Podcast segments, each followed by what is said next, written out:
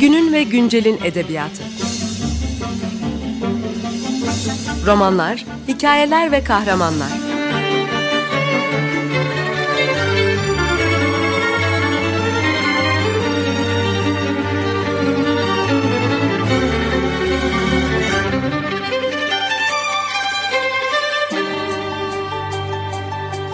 Hazırlayan ve sunan Seval Şahin.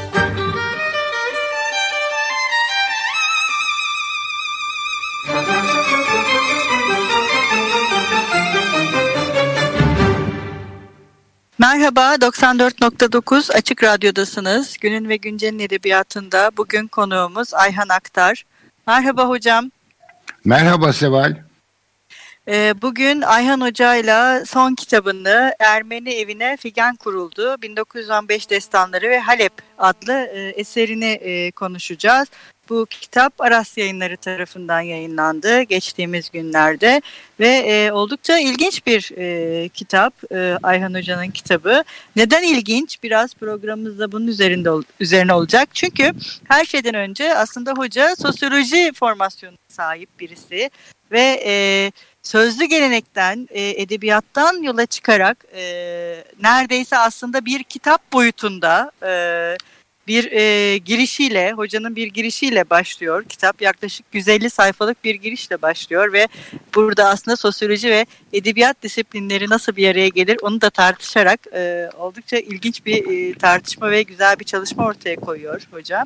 E, hocam evet buradan başlayalım isterseniz. E, nereden aklınıza geldi bu işe bulaşmak, edebiyata evet. bulaşmak? Şöyle e, ben e, 2000'li yılların başından beri yaklaşık 20 seneden beri hatta 20 seneden biraz daha fazla e, toplumsal değişme ve roman diye bir ders veriyorum. E, buna Marmara Üniversitesi'nde başladım. Şu an bilgide kültürel incelemelerde devam ediyorum e, öğrencilerime e, her hafta bir roman okutarak bunları belli bir kronoloji içinde yan yana koyarak e, toplumsal değişmenin romana nasıl yansıdığını, buradan neler düşünmemiz gerektiğini tartışıyorum. E, bu çerçevede benim edebiyat metinlerine karşı bir merakım var. E, ama ifade edeyim açıkça söyleyeyim ki bu merak daha çok işte e, geç e, 19. yüzyılın sonu ve 20. yüzyılın 1970'lerine kadar falan yayınlanan romanlarla ilgili. E, bu kitap biraz tesadüfen ortaya çıktı. Tesadüfen derken şunu kastediyorum. e, biliyorsunuz ben 1990'lardan e, beri Türkiye'de azınlıklar, e, azınlık karşıtı politikalar, yok varlık vergisi, yok mübadele, e, yok 1915 Ermeni meselesi bütün bunlarla ilgili olarak e, yazıp çizen bir insan. E, kitapçı dostum Püzant Akbaş bir gün e, bundan 10 sene evvel bana bir fotokopi verdi. Bu sende bulunsun dedi. Nedir bu dedim çünkü Ermeni harfleriyleydi. Bu Ermeni harfleriyle Türkçe bir destan dedi. E, e bir gün gel okurum şimdi başım kalabalık dedi. Ben de onu aldım, evde bir dosyanın içine koydum ve de açıkçası 10 yıl boyunca o dosyada kaldı o metin. Sonra e, kütüphanemi yeniden düzenlerken bütün dosyalar açıldı. Bu metin yine karşıma çıktı. Bu sefer ayırdım e, ve Püzant'a gittim. Şunu okusana dedim. Müthiş bir destandı.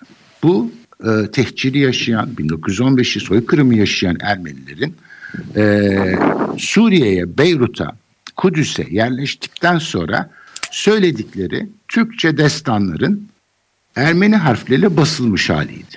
Ve bunlar 15 sayfalık, 12 sayfalık metinler. Ee, o kadar etkilendik ki ikimiz de Püsant okudukça ben de dinledikçe ya biz bunları yayınlayalım diye bir karar verdik. Ve ondan sonra diğer destanların peşine düştük. Bunların bir de bibliografyası var. Yani Ermeni harfleriyle Türkçe basılan eserler bibliografyası. Oradan künyelerini bulduk. Dünyanın çeşitli kitaplıklarından e, arkadaşlar, dostlar vasıtasıyla bunları yan yana getirdik. O zaman karşıma şöyle bir şey çıktı. Yani tehciri anlatan, toplu katliamları anlatan, insanların yaşadığı sefaleti anlatan metinler bir de Halep'e yerleştikten sonra insanların başlarına neler geldiğini anlatan metinler. Dolayısıyla bu destanlar bir anlamda ölmeyip ayakta kalanların destanları. Bu bakımdan da çok ilginç. Çünkü bu e, genocide studies ya da soykırım araştırmaları denen disiplin sadece e, deyim yerindeyse cinayet mahalliyle ilgili bir takım şeyler. Kim kimi nereden nasıl katletti falan filan bunlara bakıyorlar. E, ayakta kalanların hikayesi pek anlatılmayan bir hikaye ve bu hikaye e, destanlarda karşımıza çıkmaya başladı. Şimdi burada sosyal bilimci olarak ayrımlar yapmak lazım.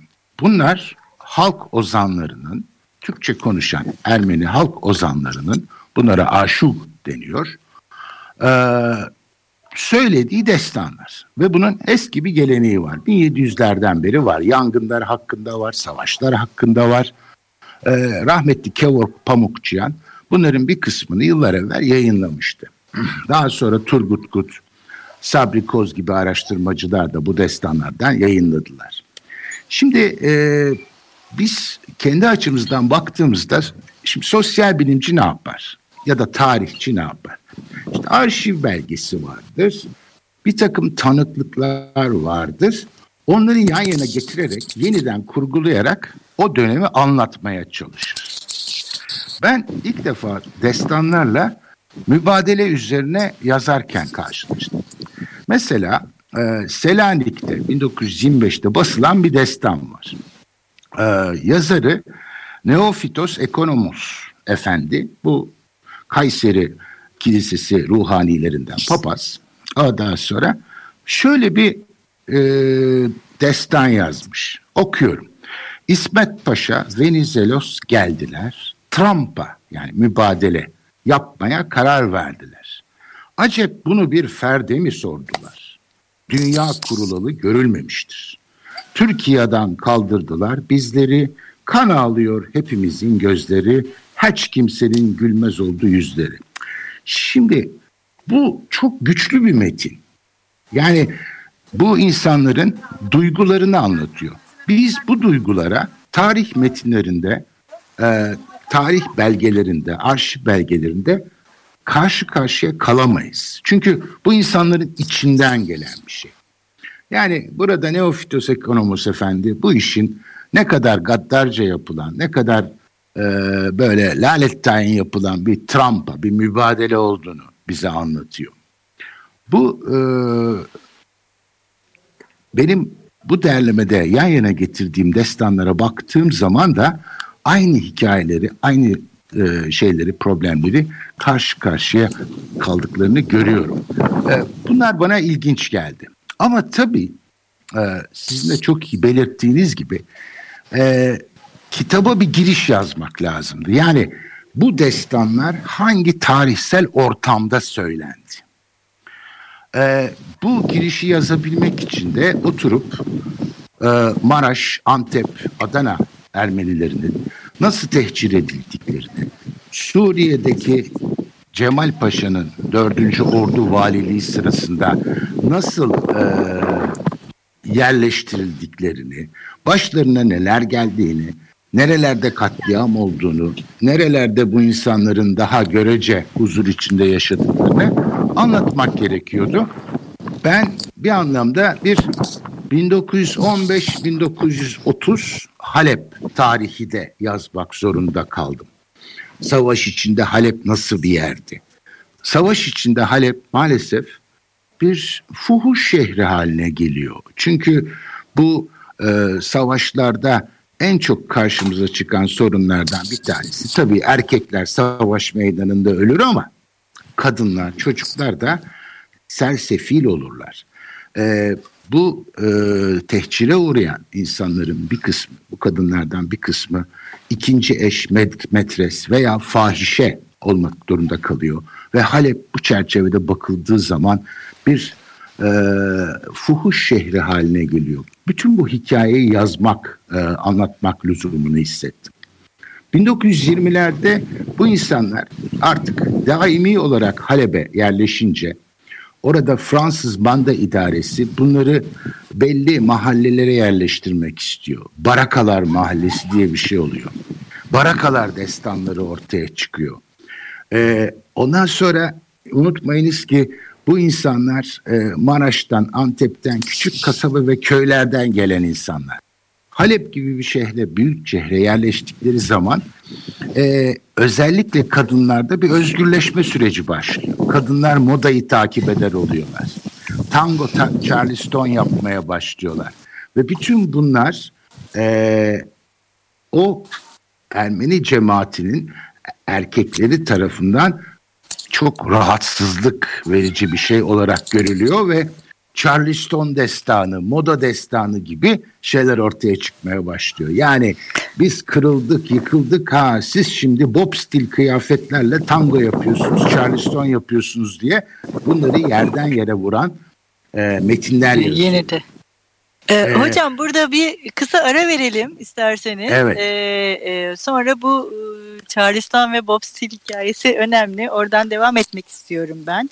Ee, bugün e, ne çalalım, ne istersiniz? Ee, Valla e, şimdi bu e, biz ayakta kalan, artta kalan e, Ermenilerin hikayesini, diaspora Ermenilerin hikayesini anlattığımıza göre e, Mary Vartanyan isimli bir hanım var. E, bu şarkıcı, çok meşhur bir şarkıcı. 1920'lerden 60'lara kadar e, şarkı söyleme kariyerini sürdürüyor. E, bunlar e, New York'ta 8. caddede 24 ile 48. sokaklar arasında bir sürü e, Arapların, Ermenilerin, Türklerin devam ettiği gece kulüpleri var. Oralarda söylüyorlar ve Türkçe söylüyorlar. Meri Vartanyan e, Ankara doğumlu bir kadın. E, 1915'te babası katledilmiş. Annesiyle birlikte Fransa'ya kaçmış. Orada mandolin çalmaya başlamış. Orada bir adamla tanışıyor. Adam da konfeksiyon sanayinde çalışan bir işçi. Ee, onunla birlikte Amerika'ya yerleşiyorlar ve Mary e, orada müzik kariyerine başlıyor. Ee, hüzünlü bir şarkı, türkü. Yandım tokat yandım senin elinden diye bir parça. Evet, şimdi onu dinleyelim. Merhaba, 94.9 Açık Radyo'dasınız. Günün ve Güncel'in edebiyatında bugün konuğumuz Ayhan Aktar ve Ayhan Hoca ile son kitabını Ermeni Evine Figen Kuruldu 1915 Destanları ve Halep adlı çalışmasını konuşuyoruz. Programımızın ilk bölümünde e, hocanın bu e, destanlara nasıl ulaştığı ve destanlar üzerinden nasıl bir e, kitap yazmak istediği e, fikriyle e, başlamış ve en son e, 1915 sonrasında Halep'e yerleşen Ermenilerin e, destanlarının içeriğine de e, hafifçe girmiş ve e, aslında bizim e, Türk Edebiyatı'nda da 1920'lerden sonra özellikle e, modernleşmeyle birlikte erkeğin modernleşmesinin yanında kadının modernleşmesinin nasıl olacağı e, fikri üzerine kafa yorulmasına herhalde bilmiyorum hocam siz ne dersiniz? Benzer bir şekilde kadının modernleşmesinin sınırlarının da bu e, destanlarda tartışılmasından bahsetmeye başlamıştı hoca. İşte Charleston ve Bob Still'ler evet. Halep'te diye. Şimdi, Oradan devam e, edelim isterseniz. Peki devam edelim. Ee, bir defa e, biz e, sosyal bilimciler, tarihçiler e, yaşananları, hayatı belli dilimlere ayırıyoruz. Yani işte 1915-1918 bir Birinci Dünya Harbi e, şeyi söylüyoruz. Ardından e, mütareke diyoruz. Ardından işte e, Halep'te Manda, Fransız Manda yönetiminin, koloni idaresinin kurulması diyoruz. Ama insanlar bunları bir bütün olarak yaşıyorlar. Şimdi e, başlarından bir felaket geçiyor 1915'te. Bu felaket e, 1918'de bitiyor, savaş bitiyor, mütareke başlıyor. Bu insanlar vatanlarına, memleketlerine e, Antep'e, Maraş'a geri dönmeye çalışıyorlar. Bir kısmı dönüyor, bir kısmı dönemiyor. Ondan sonra bir daha dışarı püskürtülüyorlar ve Halep şehrine gelip yerleştikleri zaman artık hayatlarını Halep'te sürdürmek e, zorunda kaldıklarını hissediyorlar. Fakat bu bir kentleşme, bu bir mecburi kentleşme süreci, zorla kentleşme süreci. Fakat her kentleşme süreci bir özgürleşme süreci. Bunu da unutmayalım. Ee, yani E, feodal dönemde de böyle olmuştur. E, işte e, lordların e, egemenliğinden çıkıp e, şehirlere gelen serfler bir özgürlüğü teneffüs etmişlerdir. Bu insanlar da bir anlamda özgürleşiyorlar. Şimdi Sarkis Çavuş Minasyan isimli bir e, aşığın Halep'te 1927'de basılmış e, destanı var. Ta, başlığı şöyle. Destan, alafrangaya, modaya, misafirliğe, itaatsızlığa ve müskirata müteallik. Yani e, Sarkis Çavuş bütün e, tatsızlıkları, bütün şikayet ettikleri konuları e, de, e, destanın başlığına koymuş. Şöyle başlıyor. Misafireten geldik Halep şehrine, hasretiz vatanın suyuna, nehrine. Dayanamaz olduk modanın kahrına, susuz bayılalım tek moda olsun. ne bağımız var ne bahçe, ne servetimiz kalmış, ne de akçe. Misafiriyiz, durmalıyız sağçe, düşünelim halimize bir moda olsun. Şimdi e, burada e, bu kasabalı köylü Ermenilerin Halep'e yerleştikten sonra Halep'in tüketim dünyasına dahil olmalarının eleştirisi var. Tabii ki e, bu eleştiri ahlaki bir pozisyondan kalkışan eleştiri. Mesela dördüncü dörtlükte şunu söylüyor. Birçoğumuz leke olduk millete. Yani leke derken kara leke. Duçar olmuşuz moda denilen illete. İtaatımız dahi yok dine devlete. Terbiyesizlik olsun, tek moda olsun. Şimdi burada erkek egemen toplumun e, o toplumun gençlerini, kadınlarını belli bir nizama, intizama sokmak için edebiyatı, destanı e, e, kullandığını görüyoruz. Tabii ki bu bize e, kentleşme üz- üzerinden epey şey söylüyor. Mesela e, bir eyyam e, bir e, trikonun modası marangoz kocasının handa imiş odası una belenmiş kedi gibi pudrası değirmenci gibi olsun tek moda olsun. Ya burada makyaj eleştiriliyor. Pudra kullanımı eleştiriliyor. Şimdi e, bu destanlara baktığımız zaman bir yandan 1915 felaketini görüyoruz. Diğer yandan da yerleştikten sonra Halep'te ayakların üstünde durmaya çalışırken bu insanların üzerine bu sefer cemaat baskısının nasıl inşa edildiğini görüyor. Bunları ben bir sosyal bilimci olarak son derece ilginç. Ha şunu da söyleyeyim. Bu destanlar bir tarih metni mi? Hayır değil. Bunlar bir edebiyat.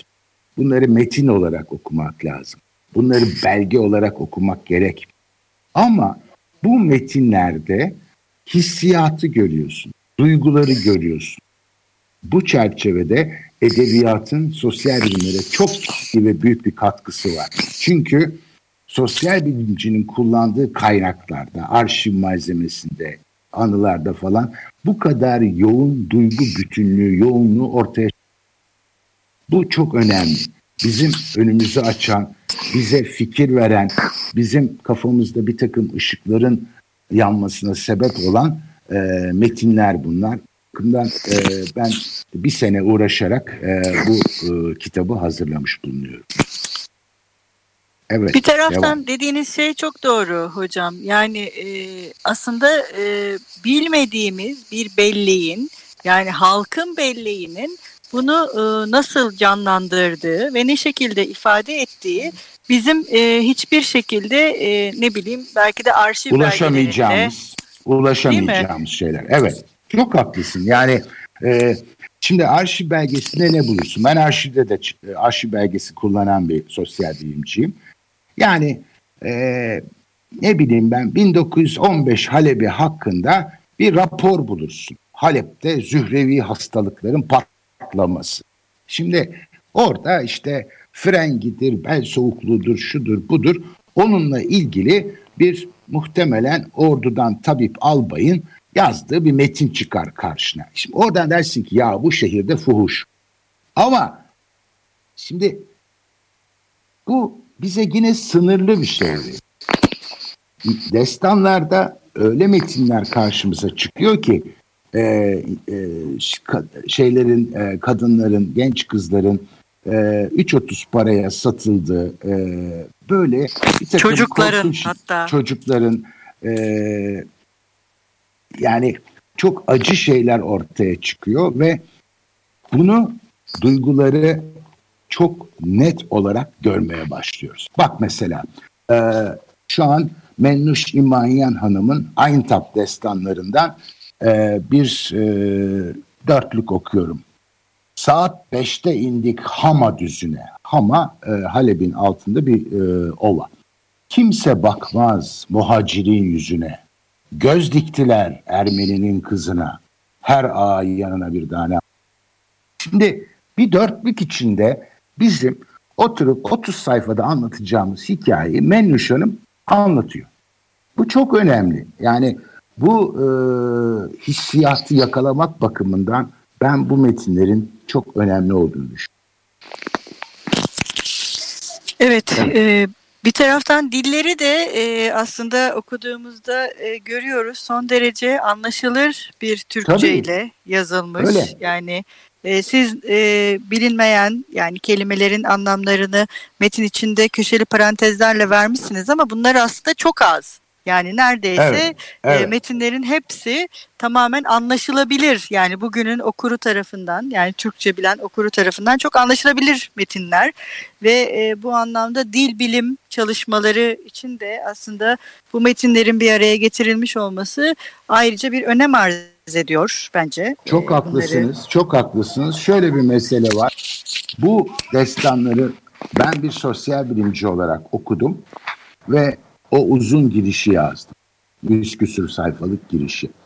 Ama e, bu destanları bir edebiyat tarihçisi de okur, okuyabilir. Halk bilimci de okur. Her biri değişik e, bilimsel.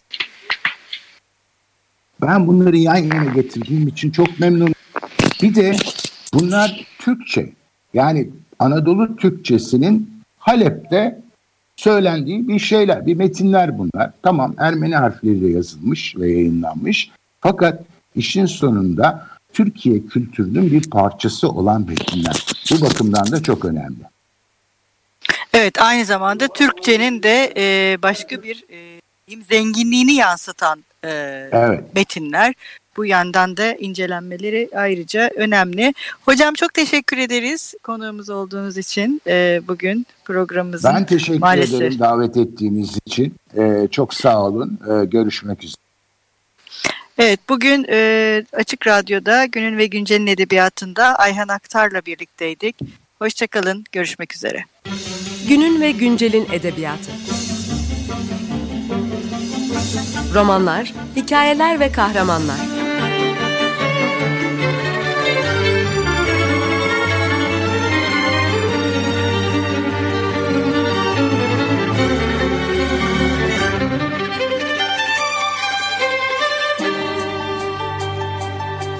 Hazırlayan ve sunan Seval Şahin.